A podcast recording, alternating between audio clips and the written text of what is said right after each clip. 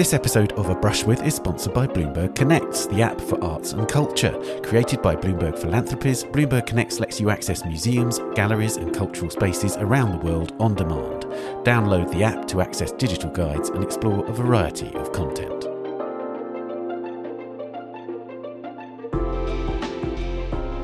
Hello, I'm Ben Luke, and welcome to A Brush With, the podcast where I talk to artists in depth about the fellow artists, writers, musicians, and composers, film directors, and others who have influenced them and continue to inspire them today, and the cultural epiphanies that have defined their lives and work. And in this episode, it's a brush with Thomas J. Price. For two decades, Thomas has been making work about a subject that's now become a major cultural issue across the world how the mechanisms of power are transmitted through statuary and public sculpture, and about the representation of diverse people in society, or rather, its absence. Thomas was born in London in 1981 and studied at the Chelsea College of Art and the Royal College of Art in London. He emerged into an art scene dominated by the impact of the young British artists of the 1990s, and in fact, his earliest mature work seemed to be a direct response to the kind of conceptual and video based work that dominated that period. A performance called Licked, which was captured on film, it featured Thomas mapping the space of a gallery by licking its walls with unintended but dramatic effects, which you'll hear about later.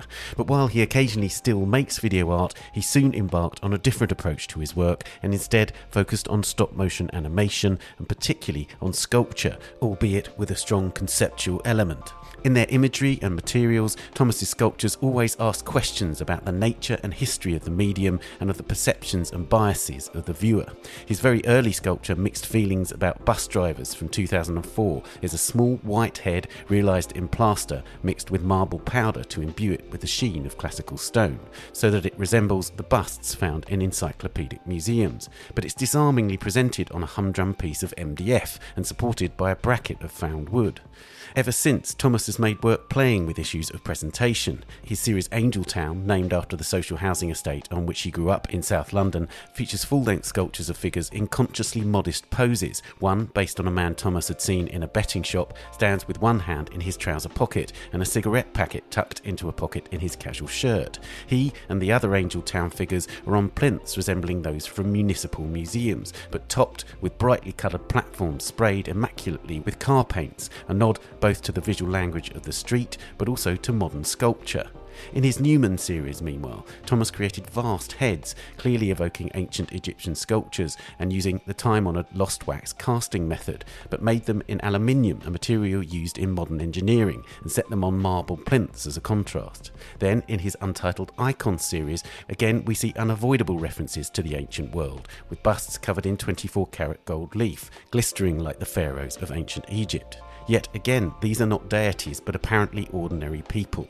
Like most of his sculptures, until recently when he began representing women more frequently, the icons depict black men. He deliberately makes their expressions ambiguous, even inscrutable.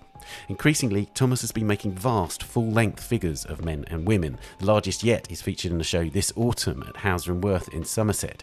12 feet high, it features a man standing with both hands in his tracksuit bottoms, wearing a hooded top and staring outwards. It's deliberately unheroic compared to the statues of generals and admirals, kings and imperialists, saints and martyrs that decorate our streets and squares. Yet it bears many of the same hallmarks as traditional statuary a fine attention to drapery and to the objects or attributes that identify or classify the person and what they might signify, for instance. Thomas asks who gets to be represented in sculpture and what preconceptions do we hold when we see them, in their pose or in the way they dress. He calls his works psychological portraits, but that applies not just to those he depicts, but to us. He throws the audience's own psychology back at them. Remarkably, though, despite the powerful presence of his figures, they're all imagined, constructed from people he sees as he navigates his native London or in images he finds in the media. And it's this with which I began our conversation. It seems an extraordinary feat, so how does he go about constructing these fictional yet vividly realised people?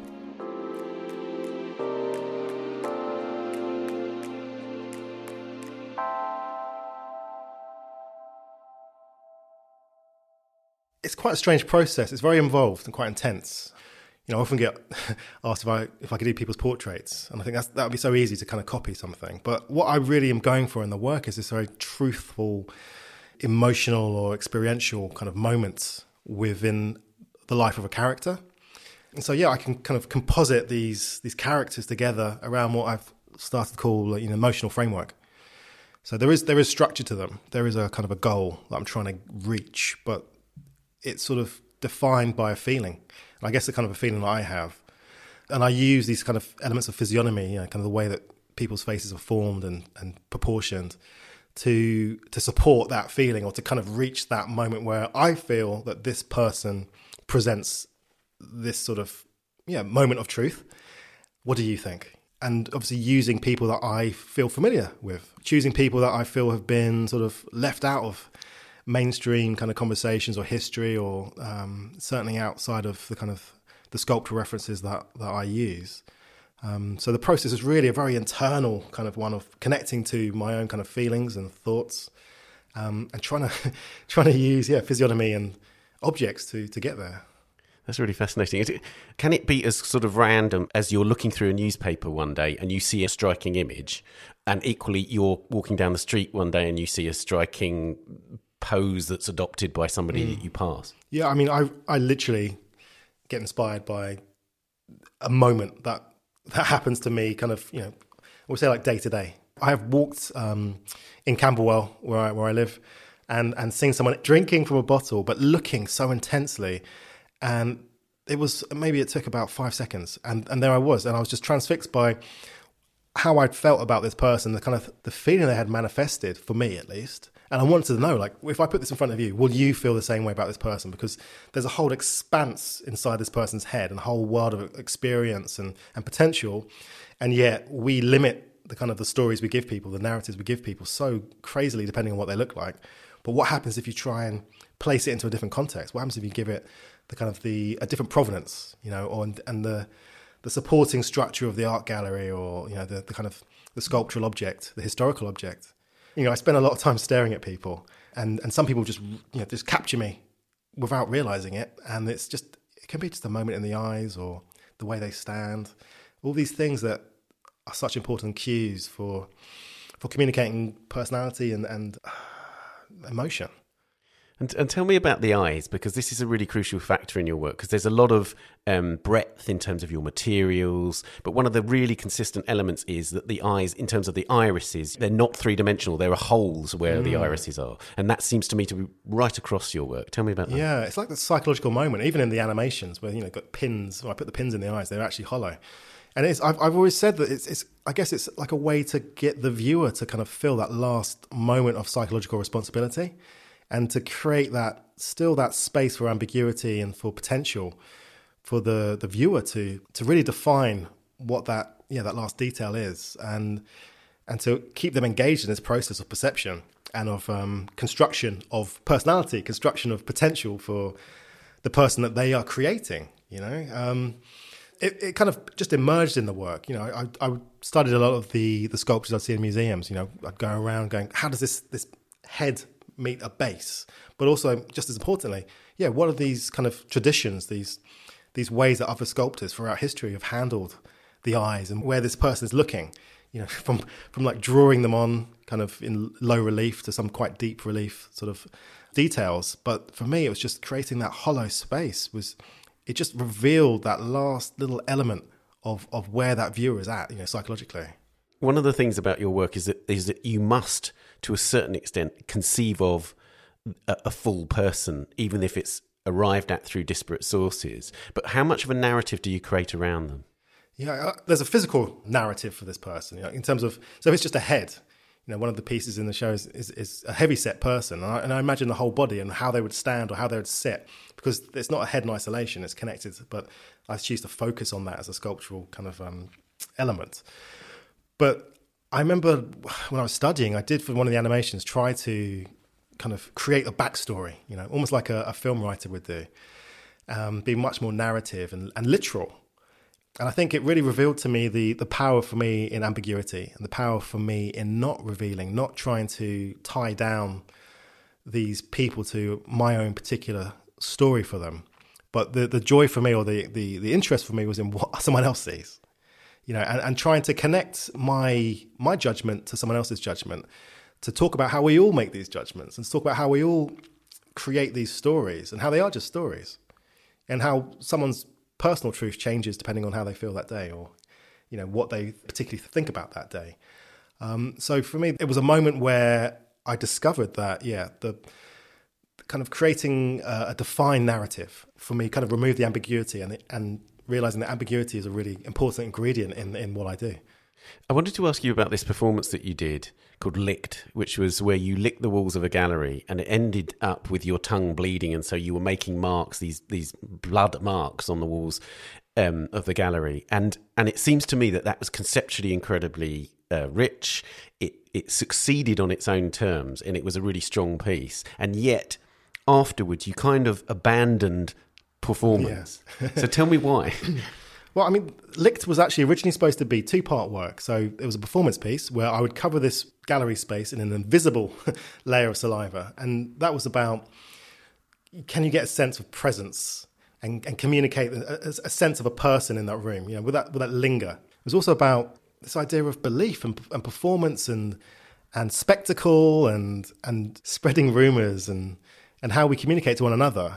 And then this idea of afterwards, when the room is empty, yeah, this kind of very quiet, subtle work, which again was all about connectedness or being connected or trying to connect. But when I, yeah, when my tongue started to bleed very early on, which I, I had not thought about, I didn't. I, there's never a, a, chance I thought that was going to happen. But I remember when I first put my tongue to the wall, it just stuck, and I thought I'm going to be in trouble. but you know, I was young, um, and I, and I managed to carry on. And yeah, it was quite early on. It started to bleed, but there was almost a moment of relief when it did because it started to leave a mark, so I could actually kind of track where I'd been. But yeah, the work totally changed. It became this very physical, visible marker of like this effort to connect, this effort to to connect my inner self to the world and to feel close. Yeah, this kind of yeah, proximity to someone. So it, it achieved all the things I wanted it to achieve and, and more, you know, with the spectacle of the blood. But it did make me very conscious of again, like where for me the kind of the importance and the power in my works were you know, what road would I go down? Would I start creating more and more sort of extravagantly daring performance pieces? Like, how much was I going to have to bleed? You know, and why? Like, what was that trying to do? Was that just entertaining? You know, what I was trying to do was really talk about the essence of communication and the essence of interpersonal connections or interactions. And I realized I was interested in people and I was interested in people's reactions, but almost when people were talking about the work, I was more interested looking at them, trying to think through what it was they were thinking about the work or feeling about the work. And I'm doing it now. As I'm trying to think about you know this answer. I'm like, my eyes are moving to certain parts of my face, and and it was those moments of real psychological honesty that fascinated me. And it kind of moved me towards this idea of okay, animating spaces, so activating a space like the Licked did. But how else can you animate space? So I went through a series of kinetic works, um, you know, I started with performance anyway, with sound and light. But I, I moved towards the animations, the stop motion animations, because that was really like that was substance. It was touch. It was you know the expanding of of time through the analysis of a moment, and then the condensing of that time as you play it back, you know, real speed. And it got to the core of what I'm trying to do. You know, it got to making people aware of these processes and making people aware of the worlds they carry with them and how that affects you know their, their external experiences. I wanted to also think about because you touched on it there about that sort of direct connection with an audience. Because you said that, in a way, the honesty that you get in terms of a response from a public work is totally different from that mm. than you would within a relatively cosseted space of an art gallery yeah. to a certain degree. And so putting works out in public mm. actually draws such a broad range and, a, and, a, and a, as you say, a very directly honest response. Tell me about that. And, and, in a way, it's a test for the work, isn't it? It really, yeah, it's a very harsh test sometimes. there is an absolute energy to work in the public realm, which is very hard to replicate in a gallery space. And why would you replicate it when you've got the public realm? So for me, you know, work's about how we as society construct truth, power, you know, ideas of power, ideals themselves. I think they exist so well in the public realm where they can be critiqued by the public, where they can meet the public, you know, and be activated by the public. And I love the opportunity to to place these sort of psychological propositions and these critiques of statues, you know, these sculptures about statues back into the public realm to be absorbed again by the public and and sort of processed through public opinion, but acknowledging the individual's opinion And it really reveals the expectations that we harbor as, as society through the individual comments. You know, what do we expect to see? Like, why that person? Who, who is that? You know, it always has to be a real person. Oh, is it a sportsman? It always has to be someone who's done something great. And I love to expose these expectations and these traditions or tropes that we function within and that we ultimately support through our expectations and often rejections of work that doesn't conform. And I think there's been, you know, early days there was some resistance to my works because, like, well, why is it of nobody? You know, well, it is of somebody, but who is it? You know, but why is it not someone who's famous? Why is it not someone, you know, who's better than me? You know, so there's this kind of it reveals this sort of element of internalizing of a system that essentially abuses power, and it gets us to be complicit in that abuse. And I think my works are really trying to, for me at least, trying to free us up from that, free myself up from that through the process of making the works and then through the process of exhibiting them in a public space. It's about trying to engage with real people in a realm, in a sphere where they have the power. Yeah. And so they can feel that they can engage. Because the reason I, I use figurative works is because everybody kind of has something to say about what someone looks like you know, if I lent a ladder up against the wall and put a cabbage on it, not so many people would perhaps feel able to comment on that. You know, you know I would, but maybe not everybody. But I wanted to make works which felt accessible so that they would entice people to engage, but still on the same kind of uh, rigorous criteria of critique and concepts that runs through any work that's in a gallery or, you know, anywhere we would expect to see kind of artworks but in a space where they could be encountered by people who I wanted to speak to.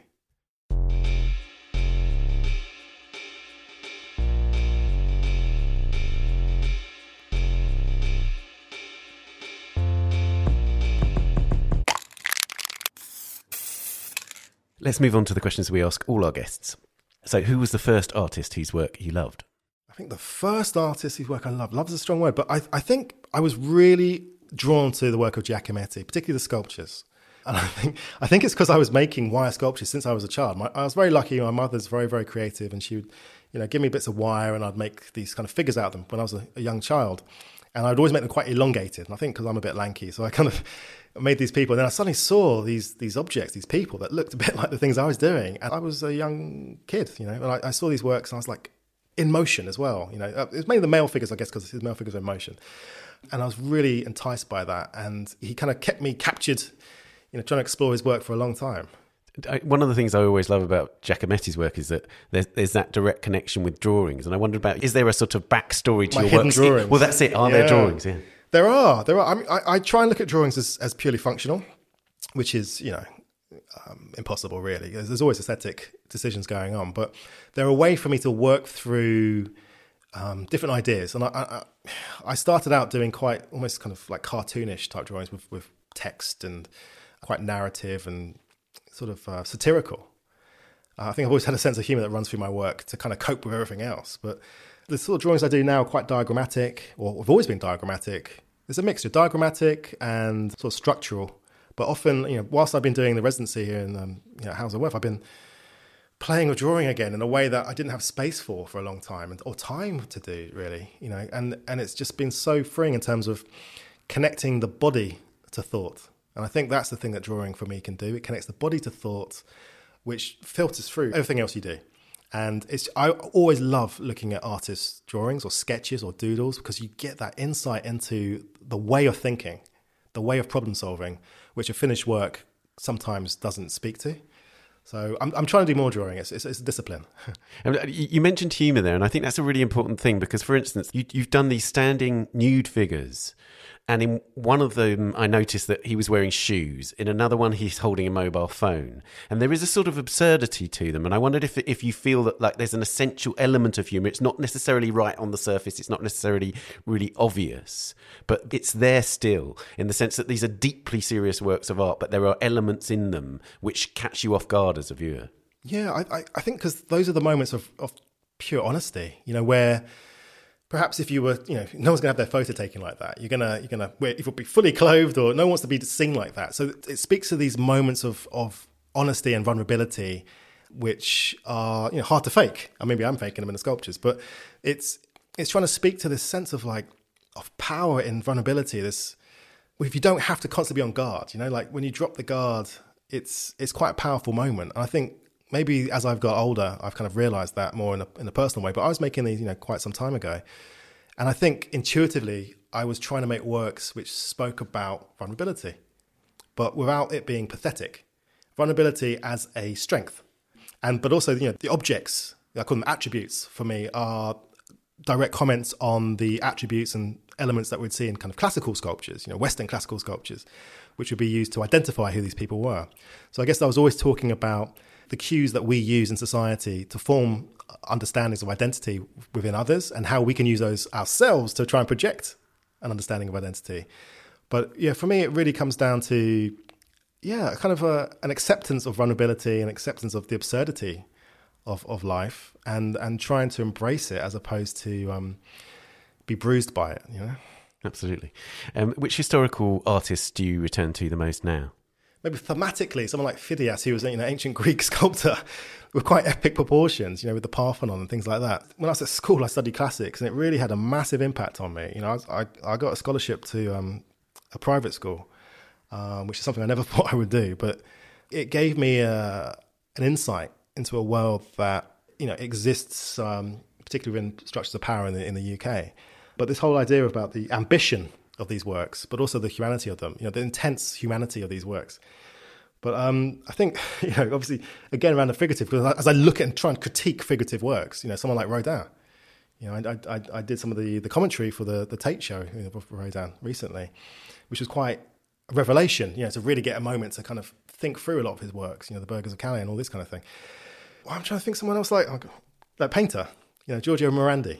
Oh, how interesting! Yeah, nobody ever thinks like, why would you like? It's because it, it's the it's the kind of intensity of inquiry and almost that repetition, but the subtleties in it and how these shifts bring such different meanings to his paintings. And I've just been absolutely since I was a child, been totally kind of enamored with those works. Probably it's quite a weird one, but yeah. you know that's really fascinating because and uh, one of the things about Morandi that I love is that sort of sense of a kind of you talked about the vulnerability of the people that you're depicting, yeah. but there's an there's a sort of rigor and sort of solidity of those works, but yeah. there's a there's an incredible emotional vulnerability about them, right? Yeah, the way that palette just shimmers, you know, the tonality of it all, it's just so well handled and considered, and it's just masterfully kind of rendered in that sort of someone that understands the subject and has a love for that subject. And I think, you know, running through my works is a love for the subject and the people that I'm trying to create. It's, you know, all the work I put in, all, you know, even when I was licking a room, it's like all that effort is about because I care, you know, like it sounds ridiculous, but because I, I, I, want to connect and I want people to feel like they can connect. And I, and I think, yeah, Morandi has that in his paintings. That's fascinating. Let's return to classical sculptures because I'm really interested in the way that you respond to them. So, if you think about the 18th century and the way that classical statuary was used then, they adopted the poses and there was a kind of heroic power to the way that the 18th century translated the classical world for its contemporary audience. I'm really interested in what you're translating, if you like, from the classical world and to what extent it's a subversion or to what extent it's homage. You know, tell, tell me about that. Yeah, I think yeah, my work responds to the way that neoclassicism sort of celebrates the heroic and the way in which you know people, generals, and all these kind of individuals who are presented in these most glamorous ways, of celebratory ways, um, who've actually done really terrible things, are portrayed. And I and I think you know my work places kind of the figures that I want to put focus on into that context, into contrast with those people. You know, the, these are people who are being celebrated for having done, you know, quashed a rebellion or you know, or triumphed in a particular continent, and and are being celebrated, and yet you know, here's a figure wearing a hooded top, who's walking home and is shot, or just standing in the street with his hands in his pockets, and is thought of as you know suspicious.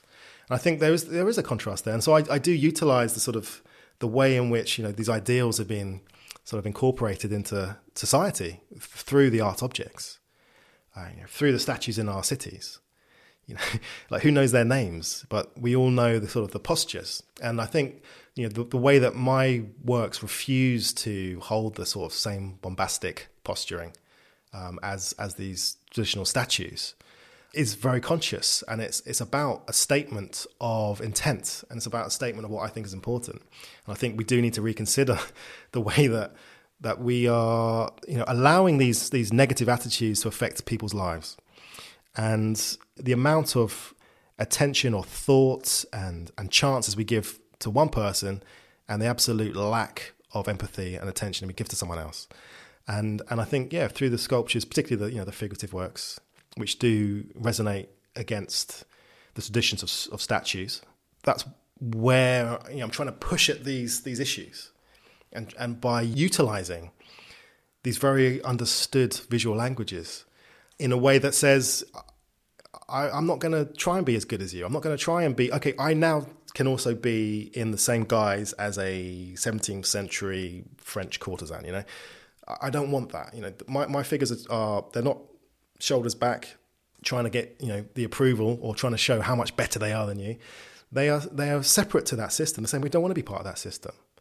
They're trying to be these moments of truth and uh, lack of um, need to project a particular image because that's that's the ideal, right? That that for me would be like the most tranquil place to be. That's where I'd love to be. If I could walk down the street without having to worry about how I was coming across to someone who's approaching me, that's a wonderful space to be in. And sometimes it does happen, you know, and and it feels great. But then there's the anxiety that you have to carry around with you about checking yourself and making sure. And I think you know, sculpting these moments of vulnerability or truth for me is is this this kind of celebration of that kind of freedom and a reaffirmation of my need for that and my wish that other people feel this and the people I know who don't feel that. I say we we can get this. Yeah. But you know but how are we going to get there? Because we need everyone to be involved.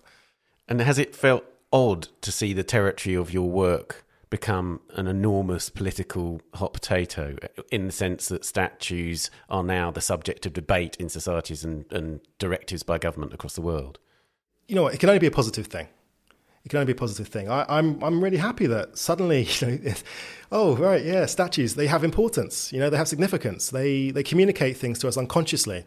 They are affirmations of intent and and belief, and they affect societies as well as individuals. You know, people have been saying this for a long time. I've been making work about this for a long time, um, and nobody wanted to know at the beginning. If I'm honest, nobody wanted to know about that. They go, okay, who is this person? Oh, it's not someone real. Okay, move on. Um, and I was trying to say, no, look, look, but look at the reference points. Look at you know, the potential in terms of um, the different system that we can employ, the different values we can have. If we don't have to just have famous, powerful, triumphant conquerors, you know, what about if we celebrate the humanistic qualities that can connect us all? You know, that resonate within us that we really do want.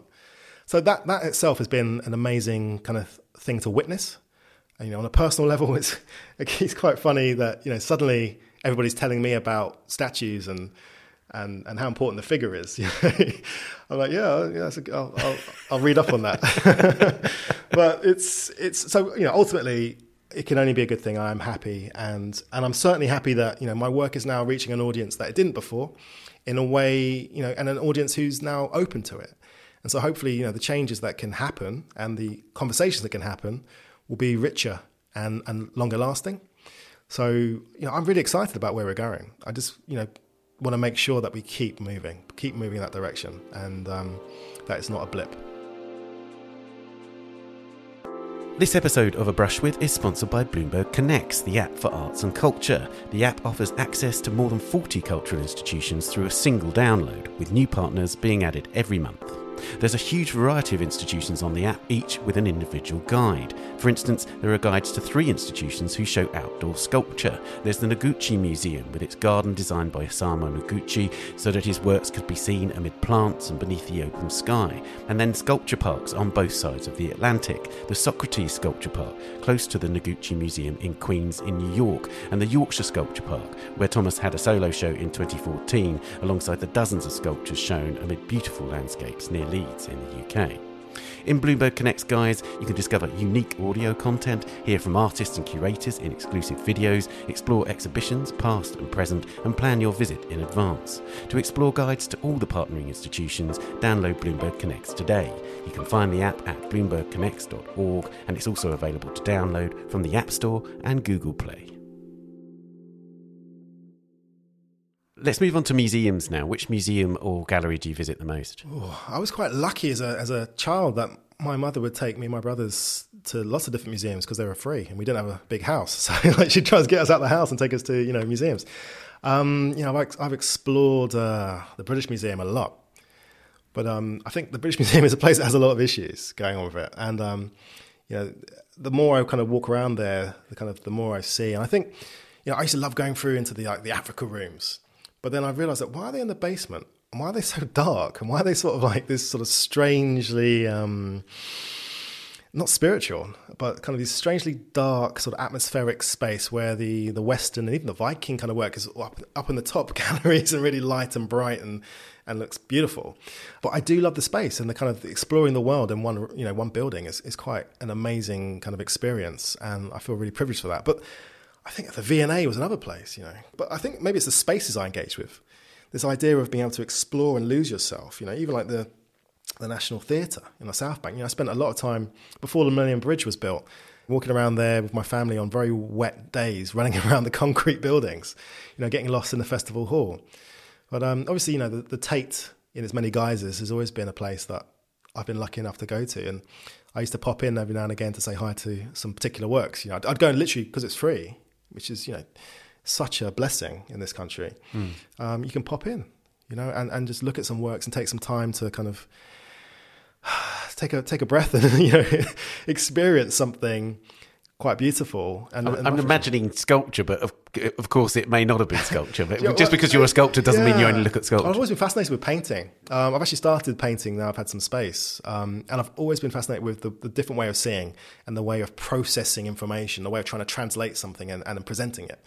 And that way, I definitely do it like a sculptor you know, I definitely think in terms of space and tangibility. But so my concerns are that of a sculptor, but I absolutely love painting, and, and I think some of my favorite works of paintings. Um, but yeah, I mean, I would I would walk in to see uh, Giacometti's pieces just because of the way that you can get a sense of the way they play with space and perspective that you can't get from a book. Which cultural experience changed the way you see the world?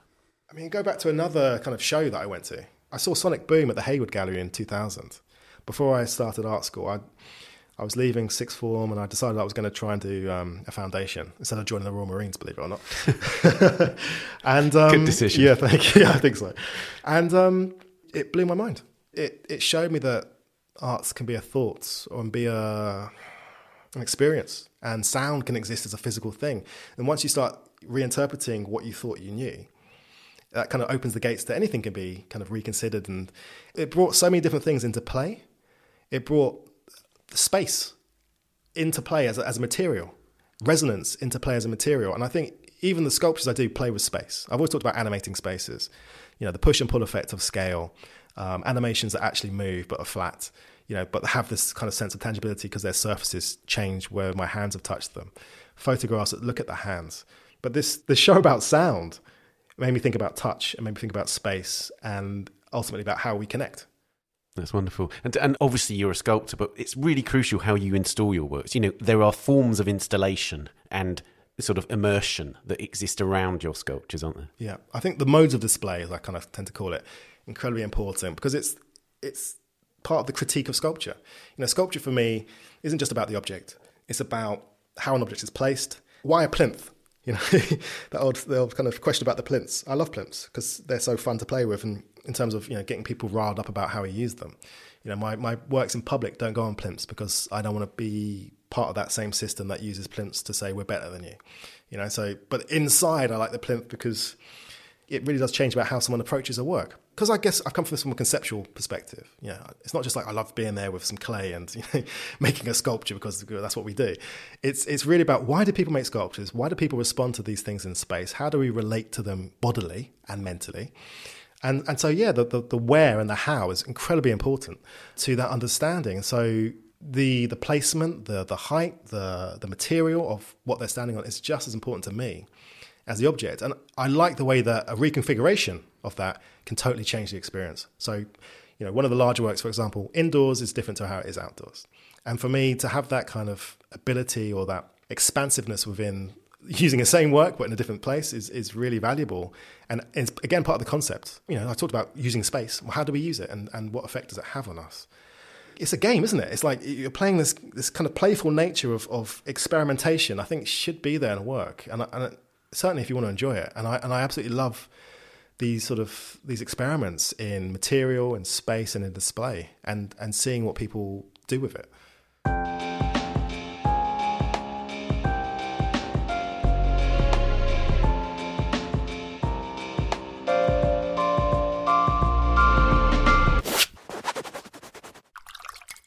Let's talk about literature now. Which writer or poet do you turn to the most? I think I'm pretty terrible on literature, to be honest. I'm really, really dyslexic, so I end up listening to a lot of books now, which I find quite good because I can do it in the studio sometimes as well. But I was always so slow at reading, it became almost a trial. But I remember actually reading Things Fall Apart at school. And it's not like a, a text I go back to, to to think about art, and but it, it is a book that made me feel a particular way or realize something when I was at school, when I was studying. It put these two different kind of cultures in context. And made me realize that my reception to that book was very different to some people in the class and and my kind of almost the characters I was rooting for might have been different, you know. But it was also I, I remember like doing a drawing as instead of an essay in, in, my book because I couldn't handle the essay. But um, I don't know. I think yeah, I've I've never really used writings as a starting point for anything, and I, and I I did listen to some amazing stuff where people were talking exactly that about how writing would be the starting point for work, and I've never really done that. I've never really illustrated ideas in that that way. I've certainly conversations. So I think it's more like people are the, the things I keep returning to, and conversations are the thing I return to. I think that's why lockdown was so tough in a way that those moments of opportunity, those moments of you know, where you just have that a running conversation with someone, which would like just put that idea in your mind or spark something, was sort of taken away. You know, you can have conversation on the phone, okay, but it's that interpersonal like in the in the same space kind of thing that has that energy and that all those things that you know in my work, for example, you know, all these things that communicated non-verbally um, were there. So th- there were certainly ideas I returned to, but I've yeah, I'm not someone that's been led by by texts. I have to say, maybe that can change. Uh, which music or other audio do you listen to as you're working? So I once had um, a tutor way back in the day say that one of my animations were operatic. I'm not sure if that was supposed to be an insult, but I loved it because I love opera. I remember the first time I, I listened to opera, it was um, I found a CD in a car boot sale. And I listened to this opera. I had no idea what they were saying. It was Italian. It was The Force of Destiny. Um, but the, the, the the emotion in it carried me away, and the journey, and the sort of the that the narrative structure of the sounds and the the composition. This idea of composition, you know, and and how balance can be achieved over a span of time, and the kind of different structures sort of really blew my mind as a kid and, and opened me up to this this world of experience. It's, it sounds weird, you know, like from a small little council house in you know in Brixton, and, and I was listening to these operas about you know in, in Italian countryside, and and and it just made me think about it. Let me journey in my mind, and then that kind of moved me towards. Well, I was always into blues and and jazz and um, Abdullah Ibrahim, mm. his Senzo album it's one I've talked about before because, but I just find it so transformative. Like I, I, I, I listen to that and it's just, it's incredible. I, I, can't listen to it in the studio really though, right? It's, I find I actually have a lot of silence in the studio um, because I get into the music so much that I just want to listen to the music and process the music. Yeah. But um, sometimes I do. If I'm doing something repetitive, you know, I can listen to music. Sometimes you have to just to get through the physicality of some of the stuff I do. But um, you know, I listen to all sorts really, but nothing that really is going to take me away from it. There's a lot of hip hop that goes on. So if I really need to kind of get myself in the mood for like getting some serious work done, you know, like quantity wise. Oh, that's really interesting because, of course, there are lots of different modes of your work, aren't there? Listen, different phases. You know, you've increasingly been using digital processes. So, tell us about that. You know, the different modes and the way that the way that there are different sort of uh, sort of passages within mm. the, the, gestation of a work. Yeah, it's, it's really nice actually to have these these different processes and elements that kind of keep it fresh and keep it interesting and keep me engaged. You know, I have sanded for days. You know, at an end, and it's mind numbing but yeah, with the digital process, it really came from, you know, I started making work and I was, I was using wet clay and then oil based clay. And even that was a big change for me. Using a clay which isn't dry, which allowed me to do more detail, which allowed me to, to keep a work out overnight and, and consider it and get closer and handle it in ways that you can't necessarily do with wet clay. So that changed the kind of the form of the works to these smaller, much more detailed pieces. And then when I started to look at digital clay, you know, I call it digital clay, it, it allowed me to rotate an object in space in a way that I wouldn't have been able to do with a physical object. But it also allowed me to do kind of comparisons in a way. Instead of this linear way of working, this way of you know, make a change, follow that change, make another change, follow that change, I was able to, to kind of branch out a sculpture into several different versions, look at them simultaneously, and really start to analyze and, and look at this idea of nuance. You know, I've talked about nuance before in the work, but to really do comparative nuance and that sort of led me to this ability, really, I have now, which is to kind of create a character which kind of moves through the work, but in different guises or in slightly different poses to show just how a subtle shift in nuance can really throw, you know, in a, a huge impact in terms of the understanding of the work. And, and like I was saying, you know, like how these subtle gestures can have huge impacts for our experiences of the world, depending on how people view them. So, you know, hands in the pockets, like all in, you know, 12 foot piece all in with guy standing with hands in his pockets. Then you've got uh, within the folds, which is the same character, pretty much the same stance, you know, slight change in the head shift, but his hands are out of his pockets. And, and just, it's kind of using that as a conceptual you know, as a strategy to, to make us aware of the, the ways that we see the world and the way that we kind of view people.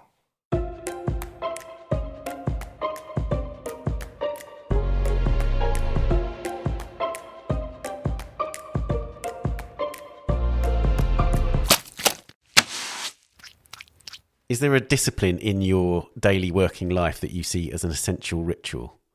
In all honesty, I, I kind of think of this this thing that people call creativity. I think of it as a discipline and something that needs to be exercised and and kept sharp. And it, for me, you know, and it's I think it's always personal. It's it's about being able to hold something quite gently in your mind and let it form. And and there's those subtle kind of touches that manipulate it and, and utilize it, you know, and turn it into something else that manifests it physically through whatever artwork you make. So for me, it's a type of thought, which some people call creativity. Um, but for me, it's like it's practiced, um, almost meditation, resulting in something else. You know, it doesn't have to be physical. I'm just saying it doesn't have to be physical, but it's it's yeah, like gently holding that thought and letting it sort of and learning to manipulate it, kind of consciously. If you could live with one work of art, what would it be? That is such a hard question. Um, maybe I could just try and move into a museum and live there. I don't know. um, I think you know. I, I used to I say I, I, go to the Tate and look at like you know the head of Diego by Giacometti. I'm a big fan of like the Ife you know brass heads though. Um, I guess they're quite figurative at the moment. Or something by Kerry James Marshall. I mean, like almost anything by Kerry James Marshall. To be honest, like I, there's an artist with such rigor and just absolute beauty in the work and consistently just I think a fantastic artist. I was lucky enough to meet him once, and it's just lovely guy, and just yeah, one of those painters. They're so rich, and you could just keep looking and looking and looking and looking, and always find something new. I think um, maybe something like that would be good. That sounds like a good choice to me. Uh, and lastly, what's art for?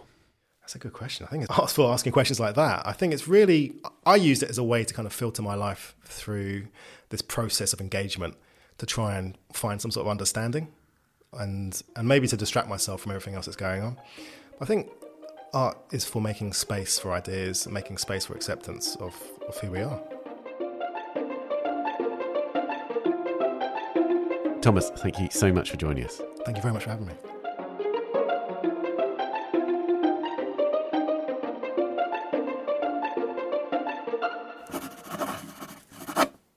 Thomas J. Price, Thoughts Unseen, is at Wirth in Somerset, UK until the 3rd of January 2022. His sculpture, The Distance Within, is now on view in Marcus Garvey Park in New York as part of the Studio Museum in Harlem's collaborative series In Harlem. That's until the 1st of October 2022. He's just installed another large scale sculpture, Reaching Out, at the Donum Estate, a winery in Sonoma, California. And an edition of that work is already in place on The Line, the walking route of public sculpture in London. Another version of it is in the Hauser and Wirth Somerset show. Lastly, Thomas's work for the Windrush Commission, honouring the Windrush generation of African Caribbean people in the London borough of Hackney, will be unveiled next year. And that's it for this episode. Please subscribe to A Brush With wherever you're listening and do give us a rating or review on Apple Podcasts. And do also subscribe to our other podcast, The Week in Art, a deep dive into the latest big art world stories, the top shows, and the key issues every Friday. We're on Twitter at Tan Audio and on Facebook and Instagram, of course. Production, editing, and sound design on A Brush With are by David Clack, and the producers of the Art Newspaper podcasts are Julia Michalska and Amy Dawson. Thanks to Henrietta Bentel, Danielle Hathaway, and Kabir Jhala. Huge thanks to Thomas J. Price. We'll be back soon with more episodes. See you then.